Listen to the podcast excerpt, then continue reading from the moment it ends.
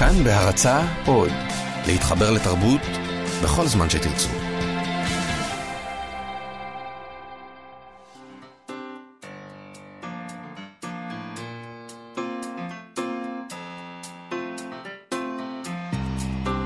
מה שכרוך, עם שירי לב-ארי וענת שרון בלייס.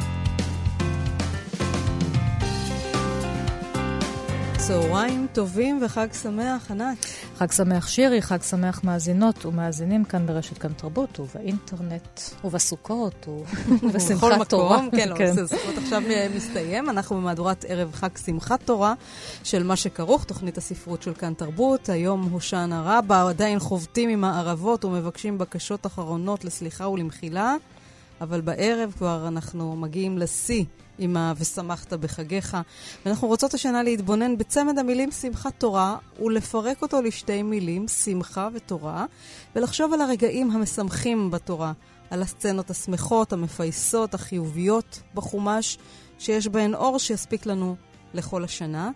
אז היום אנחנו נארח בתוכנית אה, אומנים ואנשי רוח שעוסקים בתורה, הוגים בה, יוצרים ממנה ואליה. הסופר ואיש הטלוויזיה דוב אלבוים, הבמאית רינה ירושלמי, פרופסור עליזה שנהר, וגם הרבה מירה רז שנמצאת איתנו באולפן. שלום מירה. שלום וברכה. וכשאני שאלתי אותך אם יש סצנה מסוימת, משמחת מבחינתך בתורה, את אמרת לי, כל התורה היא מפייסת בין האדם והעולם. נכון.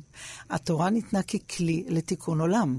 הרי מתי קיבלנו אותה? כשיצאנו מהמיצרים, ממצרים. ולא סתם היינו במצרים, זה, העם הזה נוצר כעם עבדים בכוונת מכוון. זאת אומרת, זאת הייתה צריכה להיות החוויה הראשונה שלו. כישות אנושית כשקרויה עם, כעבדים. זה נאמר עוד לאברהם בברית בין הבתרים. ידוע תדע כי גר יהיה זרעך בארץ לא להם ועבדום ועינו אותם וכולי. זאת אומרת, זה כמו, כמו שזה היה בריאת העם כ, כעם עבדים, זה היה סוף מעשה במחשבה תחילה. אז קודם מתחילים עם המצוקה והקושי. מהחושך, ו... כמו שקודם היה חושך, אחר כך ויאמר אלוהים יהי אור, אז האור הזה... שאנחנו קיבלנו במעמד הר סיני כדי לתקן את העולם, להחזיר אותו למצב שקיבלנו אותו, רק לא היינו במודעות, זאת התורה. אז כמה... אין דבר יותר משמח רגע, מזה. רגע, רגע, אני רוצה להקשות עלייך. כן. כמה רגעים קשים ומייסרים יש בתורה? אבל... גם בסיפורים, סיפורי האבות, גנבת הבכורה, לא... יוסף ואחיו, רגע, רגע. וגם, וגם, וגם בתוך הספרים של החוקים. אה, את יודעת, הקרבת הקורבנות, דם מטפטף, כן, כן, כן, זה קין והבל, הרצח. זה קטעים שאנחנו, אדם המודרני, יושב בבית הכנסת, או איפה שזה לא יהיה, קורא אותם ומזדעזע. נגמר עידן הפשט. נגמר.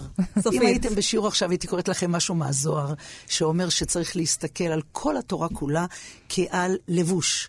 וצריך להפשיט את הלבוש ולהגיע לנשמת העניין. עובדה שקורבנות אין, עובדה שבית המקדש חרב פעמיים כי לא היה מוסר, ואלוהים לא צריך, לא ציוויתים על דברי, לא ציוויתי אתכם על דברי עולב הזבל כשהוצאתי אתכם ממצרים. זאת אומרת, התורה היא כל כך מדהימה ומשמחת, אפילו בדברים הקשים. עכשיו נזכרתי בפרשה שנייה. עם כל הקללות האלה, נכון? שלא מזמן קראנו, קללות על גבי קללות. אבל שאת... למה את קוראת לזה קללות? למה לא תגידי שזה תוצאות מבחירות גרועות ביותר?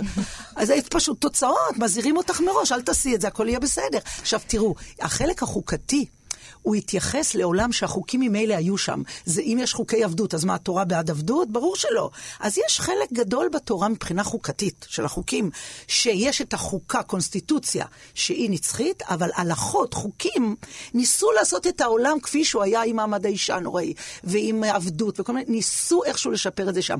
אבל עובדה שדברים השתנו בחיים. אבל מה שנשאר זה סיפורי התורה עם המהות הפנימית שלהם, שהיא מדהימה.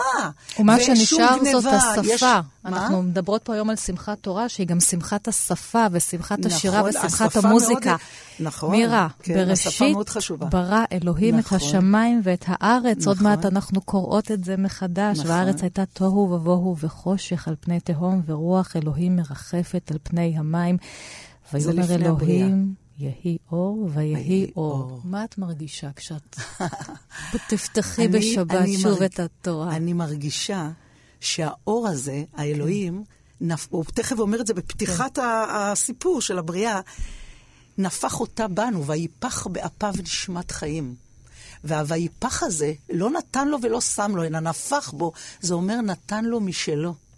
והנשמה של האדם זאת התוכנה שרק איתה צריך להבין מה זה, צריך ללמוד את זה. אבל בגלל שכל אדם בעולם, אפילו הרשע ביותר, יש לו את אותה נשמה, והתורה אומרת לך את זה ונותנת לך מידע מדהים על מהות העולם ומהות האדם, ואין שמחה גדולה יותר מזה שניתנה לנו, ניתן לנו הידע הזה, וכשאנחנו נלמד אותו לעומק ונבחר בו, את מרגישה את השמחה? כי את כל כך שמחה פה עכשיו. הנה, זה באמת שעה של שמחה. את מרגישה שמחה בכל... ברור, אני מגיעה לתורה. גם ב... אני, אני יודעת שגם הסיפורים לכאורה הקשים, זה בדיוק, קודם היה חושך ואחר כך יהיה אור. כשאנחנו לומדים את הסיפור הקשה, לעומק, כן, יוצא אור גדול. כן, כי עוד מעט יגרשו אותנו מגן העדן, ועוד מעט קין נרצח את הבל. לא גירשו אותנו, אנחנו גירשנו את עצמנו. איזה גירשו אותנו? טוב, היא אומרת שזה כן. כל, כל סיבה למעשים האיומים שאנחנו עושים. תראו, אנחנו היצור בוחר. אלוהים שם את האדם בגן עדן, בעולם העדין והלא אגרסיבי הזה בכלל, ואמר לו, מכל העצים תאכל, מעץ אחד לא, עכשיו תבחר. לא, אבל לא אומרים דבר כזה, שמים פיל לבן בחדר. אבל רגע, שנייה, זה הרבה יותר מורכב מזה. אל תחשוב על פיל לבן. אני רוצה לקרוא לכם משהו שחנוך לוין כתב. כן. היום אני מלמדת, אה, כן, כזה. בראשית ברא אלוהים את השמיים ואת הארץ, והארץ הייתה תוהו ובוהו, וחושך על פני תהום, ורוח אלוהים מרחפת על פני המים. ויאמר אלוהים יהי אור, ויהי חושך. והארץ הייתה תוהו ובוהו, וחושך על פני תהום. ויהי ערב, ויהי בוקר יום אחד. ויקום אלוהים ביום השני, ויאמר יהי אור, ויהי חושך, והארץ הייתה תוהו ובוהו, וחושך על פני תהום, ויהי ערב, ויהי בוקר, יום שני. ויקום אלוהים ביום השלישי, ויאמר, פעם שלישית ואחרונה, יהי אור! ויהי חושך, והארץ הייתה תוהו ובוהו, וחושך על פני תהום. ויהי ערב, ויהי בוקר, יום שלישי. וישתוק אלוהים ביום הרביעי, וביום החמישי, וביום השישי, ויקום אלוהים, ויצעק צעקה גדולה. או שאני אלוהים, או שאני לא אלוהים, יהי אור לעזאזל. וידלק אור קטן בחלון אחד הבתים, ואיש בפיג'מה מציץ בעדו החוצה ושואל, מי זה פה צועק שהוא אלוהים ב-12 בלילה? זה חנוך לוין, זה לא התורה. ב-1969. זה לא התורה. ומה אכפת לציפור? חנוך לוין, זה לא כן. התורה. אבל גם הוא דרשה. הרבה אנשים מתייחסים לתורה, והם הם מפרשים אותה. אוקיי, אז יש רמז, יש דרש ויסוד, נכון, ואנחנו נגיע לזה, לזה בהמשך, בשביל זה את פה, הרבה מירה רז, כן, הרבה הרפורמית, אה, ראש אה, הקהילה הרפורמית. קהילת דניאל ביפו. כן, במשכנות דניאל. ענת, אני רוצה לשאול אותך, איזה רגע משמח ביותר מבחינתך יש בתורה? תראי, אני אלך רגע קצת החוצה מן התורה אל מגילת רות, ששם יש את סיפור האהבה הגדול בין רות לבין נעמי, עורפה. חוזרת בחזרה, ורות דבקה בנעמי ואומרת לה, אל אשר תלכי אלך, ובאשר תליני אלין, עמך עמי ואלוהיך אלוהי. זה פסוקי אהבה בין שתי נשים.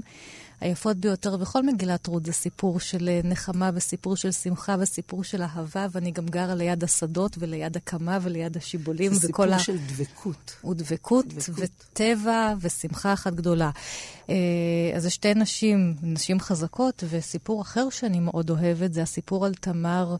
ויהודה, שמתחיל כן. אמנם ברע, כי תמר אה, מתאלמנת אה, משני הבני זוג, בעליה הראשונים, היא אמורה לקבל את הבן השלישי, ויהודה אומר, זאת אה, אלמנה שחורה, את השלישי לא תקבל, שולח אותה הביתה בעצם שתמות רווקה זקנה ללא ילדים, והיא חפצה באהבה, היא חפצה בלהביא חיים. והיא יוצאת, היא יודעת שיהודה ככה ילך לחפש לעצמו איזושהי קרבה גופנית.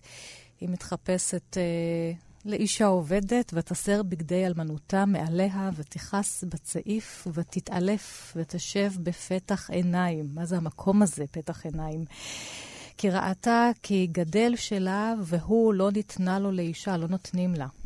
ויהודה בא, והוא לא יודע שזאת היא, כי פניה מכוסות. אין לו ממש איזה מזומן לתת לה, אז הוא נותן לה מטה, הוא נותן לה פתילים. הוא נותן לה מה שהיא מבקשת. מה שהיא מבקשת, את הסימני יקר הכי מזוהים שלו. כשהיא הרה ללדת והוא רוצה להוציא אותה להורג, לסקול אותה באבנים, היא מוציאה לו את הסימנים שלו. היא אומרת לו, זה אתה, אתה לא, האבא. לא, היא לא אומרת לו, זה יפה. היא אומרת, לאיש הזה אני הרה. הוא יכול היה להתעלם. לא צדקה ממני. נכון. כן, זה צמד אבל למה את מזכירה את זה? זה הקטע המשמח מבחינתי. האישה הזאת, נשים, גם רות, גם נעמי, גם תמר, הנשים שחפצות בחיים, ובחרתן בחיים, הן בוחרות בחיים, שזה ציווי שמלווה אותנו לאורך כל התורה. אז אפשר בחיים. להגיד משהו? כן. אם את מחפשת אישה שעשתה משהו מדהים לכולנו, זה דווקא רבקה הרמאית במרכאות כפולות כן. ומכופלות. כי אם, היא הרי קיבלה נבואה עוד שהייתה בהיריון, שרב יעבוד צעיר, שהילד שיצא שני מהרחם הוא הראוי לשאת. והתרמית הזאת שהיא עשתה, זו, היא באמת רימתה, זה נכון, אבל אוי ואבוי אם לא. אם עשיו היה הבכור והיה מוליך אותנו, היינו חיים על חרבנו כל הזמן. גם יעקב הוא לא בסופו של דבר הזה, אלא ישראל, ישות שנולדה משניהם, אבל הנשמה, התודעה של האחד והשלום, מובילה את התודעה שרוצה להילחם כל הזמן. ואת זה רבקה עשתה. את זה רבקה עשתה. אז אנחנו רוצות uh, לפנות אל הסופר ואיש הטלוויזיה דוב אלבוים. שלום, דוב. שלום. אתה uh, מצטרף אלינו לתוכנית, ענת ושירי באולפן, והרבה מירה רז, ואתה רוצה לדבר על מרים הנביאה בהקשר של האישה הכושית שלקח משה במדבר, פרק י"ב, ותדבר מרים ואהרון במשה על אודות האישה הכושית אשר לקח, כי אישה כושית לקח. ויאמרו, אך במשה דיבר אדוני, הלא גם בנו דיבר, וישמע אדוני. זאת אומרת, אלוהים שומע אותם אה, קצת ככה, רוצים גם את המקום שלהם, והוא נותן להם שיעור ונזיפה מי זה משה ומי הם. אבל אני שואלת אותך, דוב, מה מרים בסך הכל אה, אמרה? היא איזה מין טאוטולוגיה כזאת. היא דיברה על האישה הכושית כי אישה כושית לקח. הכתוב לא אומר מה חטאה. לא, לא. יש פה, יש פה הרבה חידות. בעצם... את יודעת, זה כמו לפעמים אה, להבדיל, כן? בעיתונים שרוצים אה, לרחל על מישהו, אז אומרים כל מיני דברים בעקיפין ולא נכנסים לדבר עצמו. אז גם פה יש תחושה ש... שהמקרא רוצה לספר לנו על איזה אירוע מאוד מאוד עסיסי ומאוד uh, מעניין שקרה במשפחה החשובה ביותר uh, בתרבות היהודית, כן? Uh, בין האחים משה, אהרון ומרים. בסדר הפוך, צריך לומר. אה, וזה מאוד מסקרן מי זו האישה הכושית, ו- ומה הבעיה עם האישה הכושית, האם, האם המקרא הוא גזעני, האם המקרא הוא, אה, אה, אה, יש לו משהו נגד אישה כושית, אה, ומי זו אותה אישה? אנחנו יודעים שמשה היה נשוי לציפורה, אה, בתו של יתרו, אז מי זו האישה הכושית? האם זו אותה, אותה אישה? האם זו ציפורה? האם זו פילגש שהוא לקח? במה מדובר פה? מאוד מאוד מאוד מוזר. וגם התגובה של, של, של אלוהים לסיפור הזה מאוד מוזרה, כי במקום אה, אה, להגיד להם, אה, נו נו נו, למה אתם מדברים לשון הרע, אז הוא נותן להם הרצאה על כל מיני רבדים ואפשרויות של נבואה. ובסוף גם מרים חוטפת צרעת, ו- והיא נשארת מחוץ למחנה שבעה ימים. ובכלל זה מעניין. יש פה דרמה מדהימה, מדהימה. יש פה, בתוך הפסוקים הקצרים האלה, שישה, שבעה פסוקים ב- בתוך במדבר י"ב, יש לנו פה דרמה... משפחתית, שיכול... שיכולה לפרנס רומן שלם. אבל רגע, מרים הנביאה הגדולה, החכמה, הרוחנית, יוצאת די קטנה ורכלנית וקטנונית בסיפור הזה, ובסוף מקבלת עונש של השפלה, שבוע מחוץ למחנה, כמו שאמרת. תשמעי, אז זה גם אני, אה, באמת, הרבה שנים אני חוקר את דמותה של מרים. אני... מאוד מאוד אוהב את הדמות הזו, וכתבתי עליה, ואני מרצה עליה, ואני ממש ממש מחובר אליה, וגם לי היה קשה לכן אה, אה, לראות את הסיפור פה כאילו מדובר בסיפור רכילותי, ולדעתי יש פה הרבה יותר מסיפור רכילותי, כי, כי בעצם אה, עד כמה שאני מבין, וכמובן 70 פנים לתורה, אה, אה, עד כמה שאני מבין, הסיפור הוא לא... לאו דווקא אם הוא לקח אישה נוספת, או אם הייתה לו מערכת יחסים נוספת, אלא הסיפור הוא האם מנהיג בסדר גודל של משה יכול להרשות לעצמו דווקא להיות מנותק מיחסי אישות. ו- ואני קורא את זה בקריאתם של חז"ל. חז"ל כבר אמרו שמה היו הדברים, ש- שבעצם ציפורה סיפרה למרים שכבר מאז שמשה הפך לנביא, הוא לא, הוא לא מקיים איתה יחסי אישות. ומרים על זה הזדעקה. זאת אומרת, מרים בעצם אומרת למשה, תגיד איך אתה מתנהג ולמה אתה מתנהג ככה. למה פרשת מיחסי אישות? היא אומרת לו, תרד אתה... מן ההר, תרד, תרד, תרד בחזרה, תהיה אנושי. בדיוק, תרד מההר. זאת תמיד הייתה הבעיה של משה, לרדת מההר. כל פעם שהוא יורד מההר נשברים דברים. ו- ו- וגם עכשיו נשבר פה שם משהו בבית, נשבר משהו בזוגיות. הוא, הוא לא מסוגל להיות גם איש האלוהים וגם האיש של ציפורה, הוא לא יכול להיות שני הדברים ביחד. דוב, אנחנו מדברים על מרים הנביאה. כמה פרקים קודם היא הובילה את שירת הים. אנחנו תמיד מדברים כן. על איסור, אה, קול באישה ערווה, אבל הנה האישה שרה, מובילה את שירת ההודיה מדהים. הגדולה לאלוהים, השירה המדהימה הזאת והשמחה הזאת. ואנחנו מדברים פה היום על אה, תוכנית שמחה. איך כן. אתה שוב חוזר בחזרה אל המקום הזה שבו מרים אה, מוכה בצרעת, אני... והיא לא כל כך שמחה? לא, אבל תראי מגדולתה. מה קורה שם. היא קיבלה שם, היא לא יורדת מגדולתה. מה שמדהים, שמרים הייתה הנביאה של, של העם. כן. לא סתם היא מובילה את הנשים אחריה בתופים ומחולות, היא הייתה נביאה של הקצב, של המוזיקה, של המחול, היא הייתה אגב, מחוללת. אגב, גם של המים, המים, אחרי שהיא מתה, האנשים צמאים, העם צמא. וזה מביא אותי לשמחת בית השואבה. אני אספר לכם סוד שאף אחד לא יודע לדעתי. נו. לא מדברים על זה. למה עושים את שמחת בית השואבה? תסתכלי בתלמוד, תסתכלי במקורות, זה תקנת הנביאים, אף אחד לא יודע למה. ואני טוען שהמקור לשמחת בית השואבה זה ההילולה של מרים הנביאה. בסוכות, לזכר הזמן שהיינו במדבר, אנחנו חוגגים גם את הבאר של מרים. ואיך אנחנו חוגגים את הבאר של מרים? בשמחת בית השואבה. מקסים, אז זו ההילולה של מרים. כן, זו ההילולה של מרים. עכשיו, הסתירו את זה במשך אלפיים שנה. הגברים שכתבו את התלמוד ואת ספרי ההלכה, הסתירו את הסיפור הזה. לא פרגנו למרים שהיא תקבל הילולה כל כך גדולה כפי שהיא נחגגה במקדש. ואני חושב שהגיע הזמן להחזיר למרים את העטרה הזו, שמחת בית השואבה על שם מרים הנביאה. יש על זה, אל תצחקו, יש על זה רמז בתוספת המסכת סוכה, שמזכירה את הסיפור של באר מרים בפרק שעוסקים בשמחת בית השואבה. וזה לא בכדי. זה רמז מאוד מאוד חזק ומשמעותי. אותו הבאר ניסית שהולכת אחרי העם, כן. נעלמת אחרי של כן, מרים. כן. אז חידוש אה, גדול חידשת לנו היום. אני שמח לחדש משהו בעולם, כן. דוב אלבוים, תודה רבה וחג שמח. תודה לכם.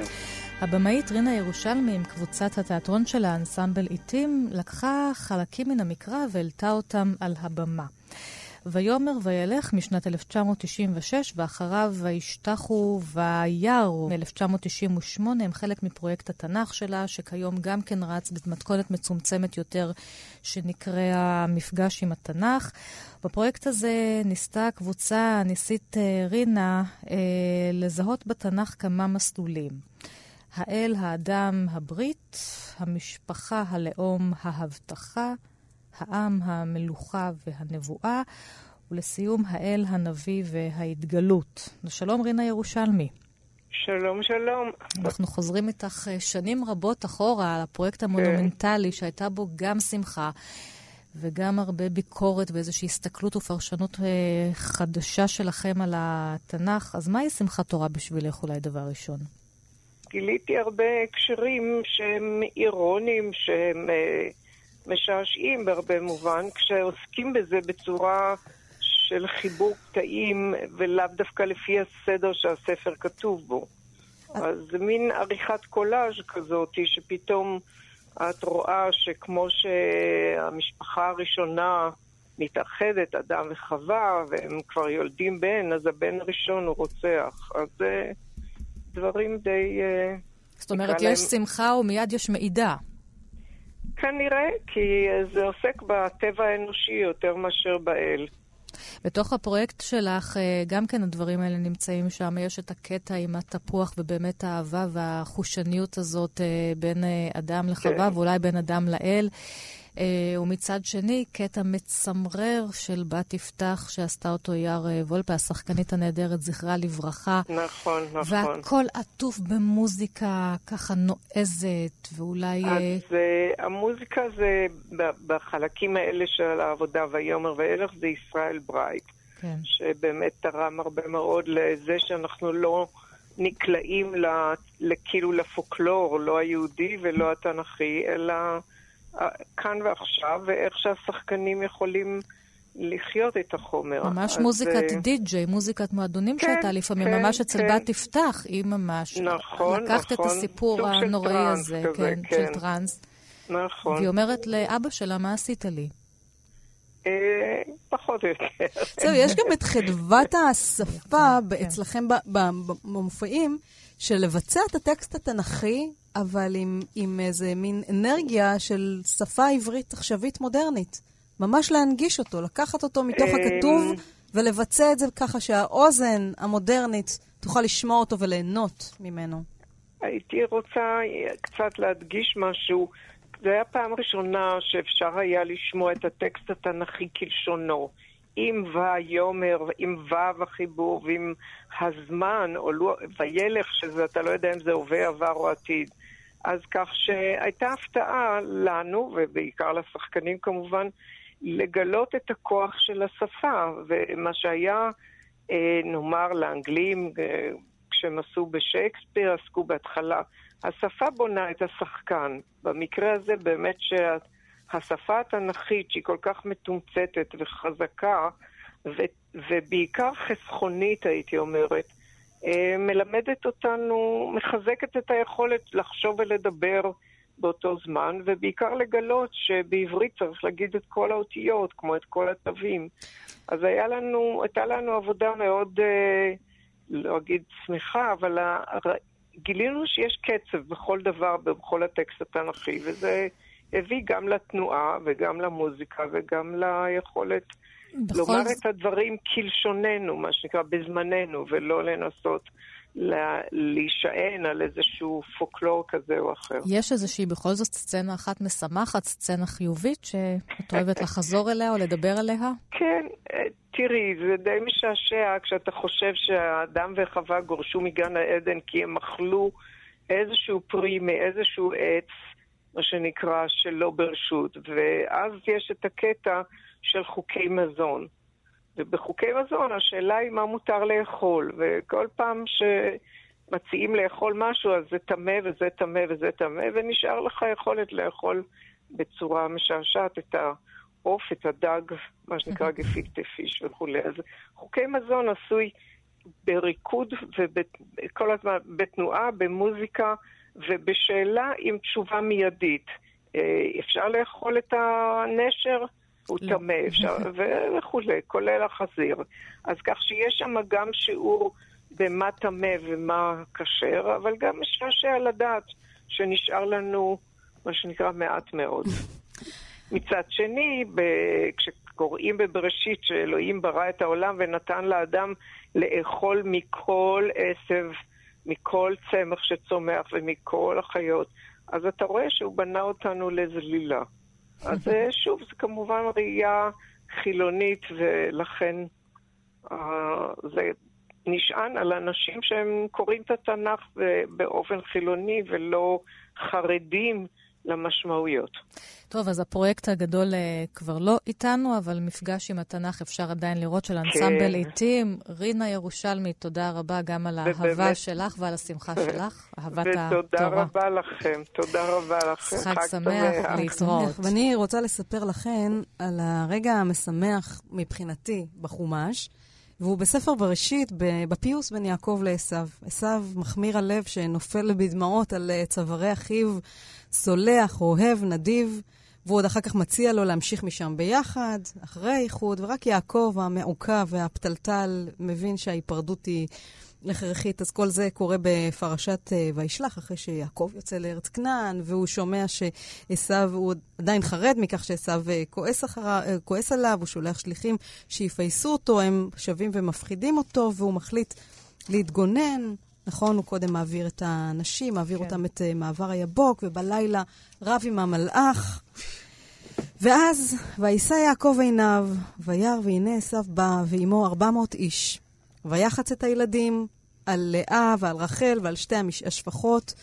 וישם את השפחות ואת ילדיהן ראשונה, ואת לאה וילדיה אחרונים, ואת רחל ואת יוסף אחרונים. והוא עבר לפניהם, וישתחו ארצה שבע פעמים, עד גשתו, עד אחיו. ואז וירוץ עשיו לקראתו, ויחבקהו, ויפול על צווארהו, וישקהו, ויבכו, וישא את עיניו, וירא את הנשים ואת הילדים, ויאמר מי אלה לך? ויאמר הילדים אשר חנן אלוהים את עבדיך. ואז ככה, כעבור כמה פסוקים, הוא מציע לו, כן? מציע לו את כל הבקר והצאן שהוא הכין והמתנות שהוא הכין לכבודו. ויאמר עשיו, יש לי רב, אחי, יהי לך אשר לך. והמשפט הזה כל כך כל כך משמח אותי. יש לי רב, אחי. כי הוא גם מראה לנו את עשיו איש uh, ששמח בחלקו, שטוב לו, אדם שטוב לו, יש לו מספיק. הוא קיבל קודם שבע נגלות. רגע. הוא קיבל קודם שבע נגלות. רגע, יש לי רב. של הרבה הרבה הרבה צאן ובקר ומקנה. המון, המון, המון. אחר כך, הדבר השני הוא הסליחה. אתם, יודע, אתן יודעות הרי כמה לא פשוט לסלוח. כמה קל להגיד סליחה וסליחה וסליחה, ואני סולח ותסלחו לי, אבל כמה קשה באמת לסלוח. והדבר השלישי לא אה, והאחרון, זה הקרבה. כי הוא אומר אחי, הוא קורא לו אחי. עכשיו אנחנו מכירים היום את האחים מהסופר והאחים מהרמזור. כולם אחי. וזה גם אחי כאילו ביולוגי, אבל יש פה האחי הזה, זה קרבה בלתי אמצעית, כמעט אינסטינקטיבית. ואני כל כך אוהבת את הדמות הזאת של עשו, ואת יכולת הפיוס הטבעית, אז זה הדיפולט שלו. ככה אני קוראת את זה. עכשיו, מירה, בואי תרסי את כל הסיפור.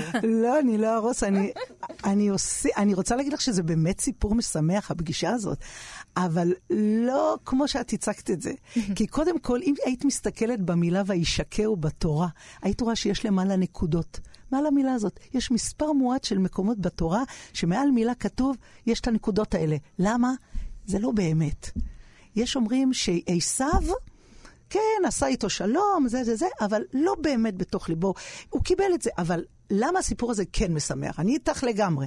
למה? כי שמחה זה לאו דווקא הילולה ולרקוד ודברים כאלה. שמחה זה כשבן אדם עובר משהו קשה, והוא לומד משהו מהקושי הזה, והוא צומח, והוא מסתכל אחר כך אחורה ואומר, וואו, איך לא הבנתי משהו, איך הסבל, אמנם סבלתי, אבל הוא לא היה רע בסופו של דבר. כי הרי אין בעולם טוב ורע, יש טוב וסבל. אנחנו כשסובלים קוראים לו רע, אם לא סובלים לא קוראים לו רע, הכל נהדר. אבל הסבל, אם אנחנו נותנים לו משמעות ומבינים ממנו דברים, בייחוד על עצמנו, אז uh, זה שמחה ענקית. שמחה שבהתפתחות. בהתפתחות ובשינוי הפנימי האמיתי. עכשיו, מה שקרה בפגישה בין יעקב ועשיו, זה לא היה פגישה בין יעקב ועשיו. זו הייתה פגישה בין ישראל ועשיו. יעקב לא יכול להיות מנהיג, יעקב הוא איש תם יושב אוהלים, רק רוצה לברוח. מי שהעביר בלילה במעבר יבוק שם את המשפחה עם הילדים, זה יעקב שרצה לברוח. עכשיו, יעקב, שאיכשהו היה 22 שנה בחוץ, למד להיות קצת עשיו, בגלל שהוא ברח, והוא היה צריך להתעמת עם לבן, וניסו לרמות אותו, עבד בשביל רחל, קיבל את לאה. הוא, התכונות העשוויות שקיימות בכל אדם, מה שנקרא נפש חיה, הוא קצת שכלל אותם מהאיש תם הזה יושב אוהלים. וכשהוא חוזר, והוא יודע שהפגישה עם עשיו היא בלתי נמנעת, ו-400 איש הולכים לקראתו, אלוהים יודע למה, אז בלילה מצד אחד הוא רוצה לברוח, אבל מן אללה, כמו שאומרים, עוצרים אותו. והוא בלילה נאבק עם האיש. הרמב"ן אומר אפילו, הוא נאבק עם עצמו פנימה, כן. עם שרו של עשיו, עם העשיו שבו שאומר, רגע, עשיו חי על חרבו, הוא צייד, הוא שם מלכודות. אני לא יודע מה עשיו הזה רוצה, אולי אני אשים לו מלכודת, והוא יבוא עם 400 איש, אני אטבח אותו, וגמרתי עם הסיפור הזה, עם הפחדים ממנו. ככה, ואני אהיה האחד והיחיד, ואני אשלוט. לא. בסופו של דבר, הירך של שניהם, של עשרו של עשיו, ומה זה ירך? ירך זה גם מקום האיבר המין, יוצאי ירחו, אומרים על יעקב. זאת אומרת, כאילו שרו של עשיו, שרוצה לחיות רק על החרב ולגמור את העניין באיזה מלחמה, וגמרנו. על הכוח. ויעקב שרוצה לברוח בכלל, בכלל לא רוצה להתעמת. הוא עומד עוד לפני זה גם בתפילה, ונולדת ישות חדשה שקוראים לה ישראל. כי האיש הזה... שהיא ישות שיודעת שהיא... להכיל את הפחד ולהפוך אותו לחיבוק. בדיוק, בגלל זה זה כל כך יפה שהוא לא ברח מעשיו. כן. הוא בסופו של דבר נת... נתן צ'אנס לשלום. הוא, אפילו כשהוא בא לפגוש את עשיו, הוא עדיין שם את רחל ואת כל החבר'ה הטוב, המשפחה הקרובה שלו מאחורה, אבל הוא כל כך השתנה בלילה הזה. הוא לא נכנע לפחד שלו, שהוא... אנחנו יודעים מה קורה בפחד. נראה להם, רק כוח כן. הם מבינים, רק כוח הם מבינים. אז הוא לא נכנע לזה, והוא לא ברח כמו איזה נמושה, שאומר אין לי כוח, הוא נהפך לישראל ונתן צ'אנס לשלום. וחיבוק דומה זה... יש גם בין בנימין לבין uh, יוסף. זה לא אותו דבר, כי לא היה כזאת איבה ביניהם. לא בדיוק אותו דבר, נכון, לא, לא הייתה איבה, אבל גם נופלים זה על צווארו נכון, של פה זה. פה זה שמחה גדולה שמי שאחראי לה זה יהודה, שעשה את ה"ויגש" הזה, כן. וחרש על ליבו של יוסף את הז... אפשר היה להכניס את זרע הפגישה מחדש בצורה של אחים, ולא... ולא של פרעה כזה, משנה למלך. באמת, סיפורים משמחים מתוך הקושי, איך אנחנו לומדים משהו חדש, ואנחנו נהפכים לישויות חדשות, וכשאנחנו לומדים עליהם, אנחנו לומדים על עצמנו. וזאת השמחה הכי גדולה בלימוד תורה, שאנחנו לומדים על עצמנו ומתפתחים. שלום לפרופסור עליזה שנהר, רקטור האקדמית עמק יזרעאל, חג שמח. חג שמח. את פרסמת את הספר זמן אישה, נשים במקרא, במדרש ובספרות העברית החדשה, וקראת בשישה סיפורי נשים מן המקרא, שהופכות לדמויות של הזדהות עבור האישה המודרנית, אה, קריאה פמיניסטית שלך במוצהר, ביניהן אשת פוטיפר, מרים, אחות משה שדיברנו עליה קצת קודם, ציפורה, אשת משה, דבורה, אשת לפידות, בת שבע, אם שלמה ומלכת שבא, כולן נשים, ראיות ואחיות. אז מי היא הדמות המשמחת או המעוררת ההשראה ביותר שלך, עליזה? אותי משמחת uh, במיוחד דבורה הנביאה. זו ששייכת לקטגוריה של נשים שמצילות את, uh, את העם, ולפי המקרא היא אפילו הייתה זו שיזמה את המלחמה נגד יבין מלך חצור, והיא זו שציוותה על ברק בן אבינועם הלא ציווה אדוני אלוהי ישראל, לך ומשכת בהר תבור ולקחת וכולי וכולי. זה מאוד מוצא חן בעיניי. העובדה שבניגוד לדבורה האקטיבית, אה, ברק בן אבינועם מתגלה במלוא חולשתו ורפיונו. זה אפילו משעשע אותי עד מאוד, כי הרי אה, על פי הנורמות החברתיות שבאותה תקופה שררו, וחלק מהן עדיין אה, שרירות וקיימות עד עצם היום הזה, הרי אישה לא יכלה למלא תפקיד צבאי אקטיבי, אבל היא בהחלט הייתה יכולה להנחות באופן מפורש את הגבר, במקרה הזה את אה, ברק, שהוא כבר לא זקוק יותר ליוזמה אישית, הוא רק צריך לקבל אה, את ההוראות מן האישה, מדבורה, לבצע את ה...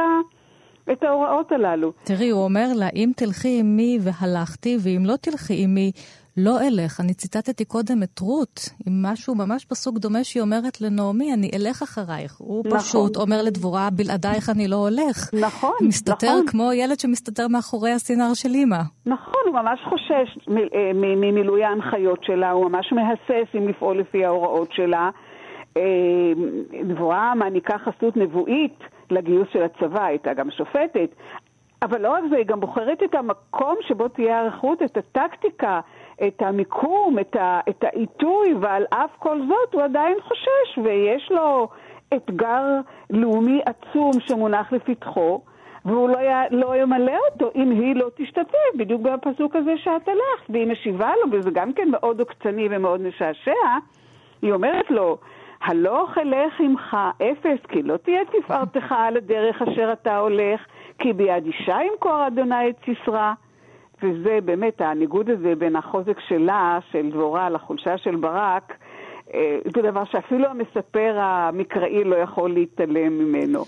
עליזה, בספרך האחרון, אהובות ושנואות, גם הוא על נשים במקרא, ושם את מביאה מדרשים ויצירות אה, ספרות שמעניקים כל הנשים השתוקות והשוליות של המקרא, שבדרך כלל התפקיד שלהן מתמצא בללדת, להיות איש אימא של, או, או אחות של, את, את מדברת על הגר, השפחה כן. המגורשת, כן, הסילה כטוב בעינייך, כן, כן, הוא אומר כן.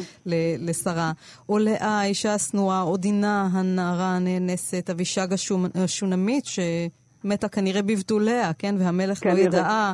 כן. רחל הנערה שנלקחת מביתה. נכון, נכון. אז איזה מהן את אוהבת במיוחד? אה, זאת אומרת, את לא מסתפקת לא רק בדבורה. בדבורה, זאת אומרת, דבורה זה לא חוכמה, הרי אה, ברור שדבורה תשמח כל אישה היום ב... קחי דווקא באמת מהנתקעות של התורה, אולי, אחת. כן. השאלה עכשיו באמת מאיזה נקודת מבט, מפני שאני מאוד מזדהה עם הגר. אבל כאן אין עניין של שמחה, יש כאן עניין של, של עצב גדול, והשמחה באה רק אחר כך, כאשר הגר באמת אה, מצליחה, אחרי כל הסבל שהיא עוברת, אחרי החידוד של ההבדלים בין השפחה לבין הגבירה.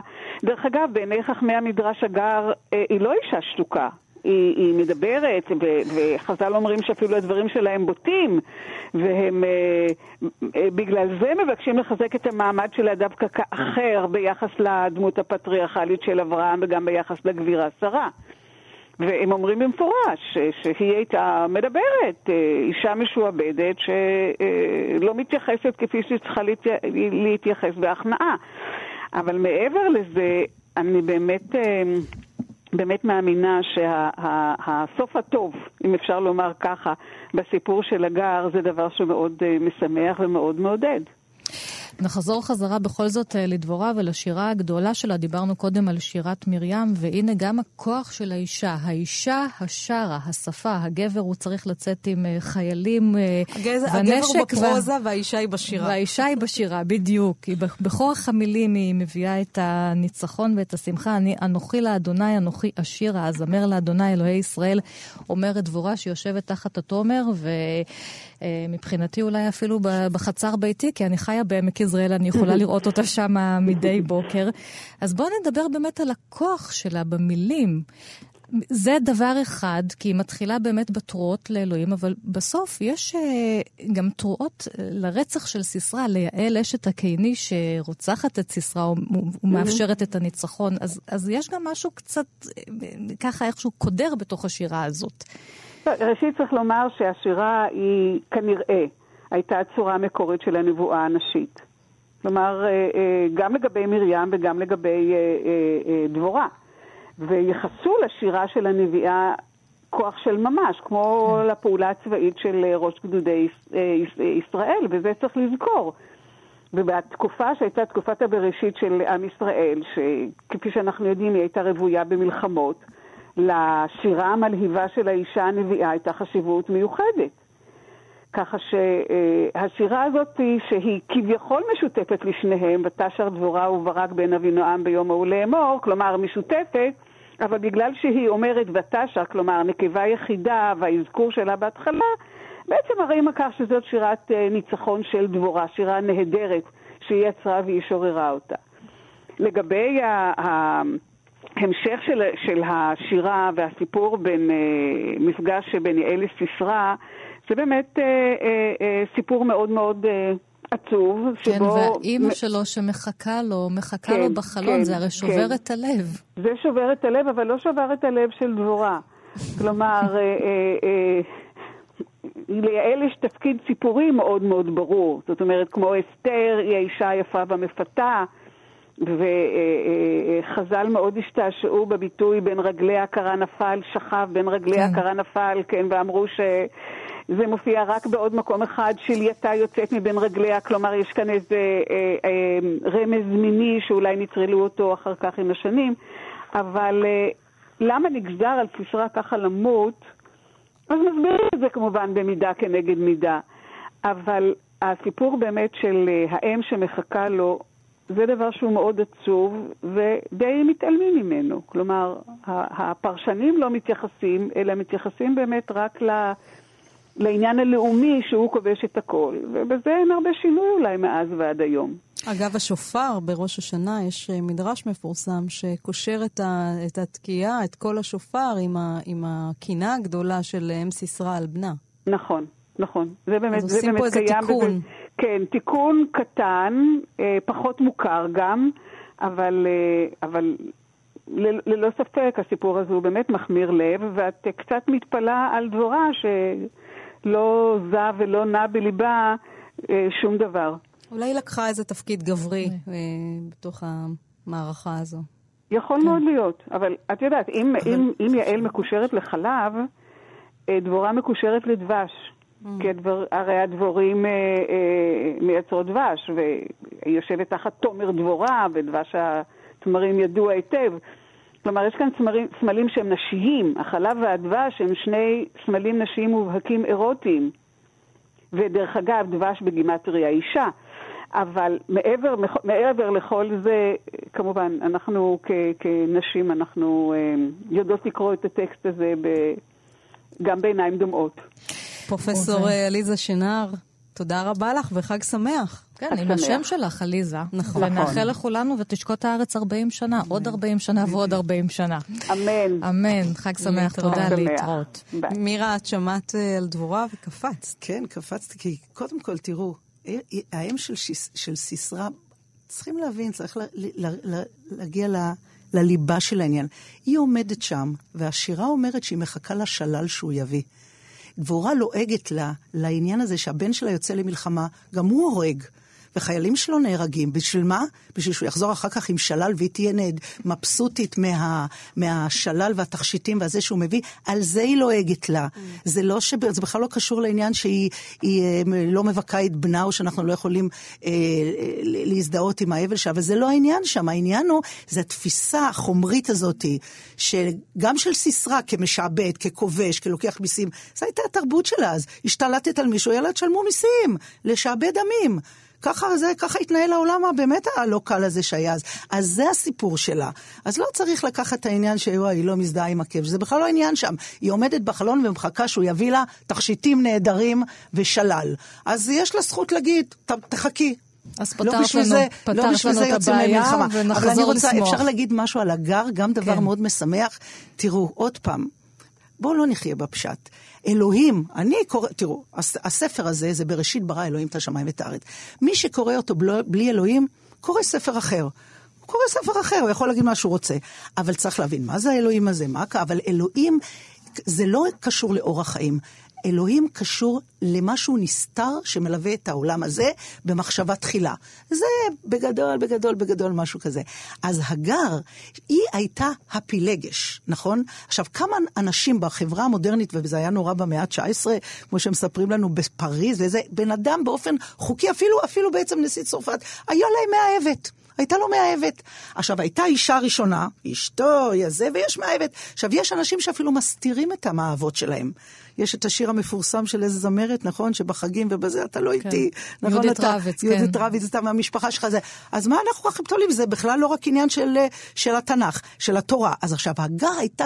זה אצל ש... היהודים מסתירים, אצל הצרפתים כן, הם לא, מתגאים בזה. כן. אבל תראו, כל עוד... הגר הייתה נשארת ליד שרה, היא תמיד הייתה בצילה.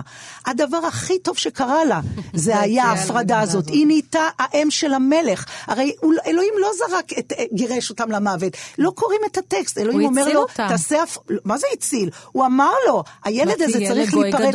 הוא ילד גוי גדול, אני נכון. מלכים יצאו ממנו. אז היא נהיית המלכה, האם הגבירה.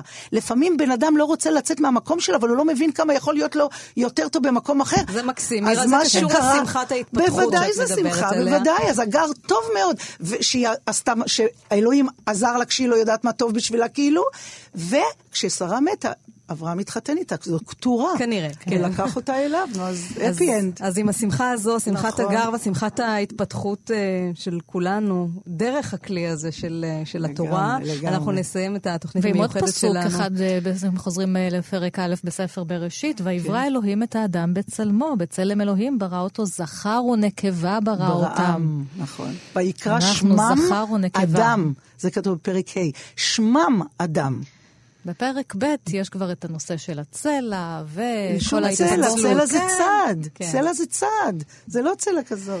בצלם אלוהים, גם השמחה הזאת, שהיא גם אה, סוג של חובה ואחריות עלינו, כי נבראנו בצלם, ואנחנו צריכים לשמור על הצלם הזה. אז עד כאן אה, מה שכרוך אה, לערב שמחת תורה. אנחנו נסיים את התוכנית, נודה לתמיר צוברי ולגיא בן וייס על הביצוע הטכני, למשה זמיר על ההפקה. אפשר לשמוע אותנו גם בפלטפורמת הפודקאסטים. כאן אודי, באתר האינטרנט שלנו. ענת, חג שמח. שירי, חג שמח גם לך, ונקרא מחדש בתורה בשנה הקרובה עם שמחה גדולה. ותנופה. גם לכם, המאזינים, תודה רבה למירה רז. להתראות.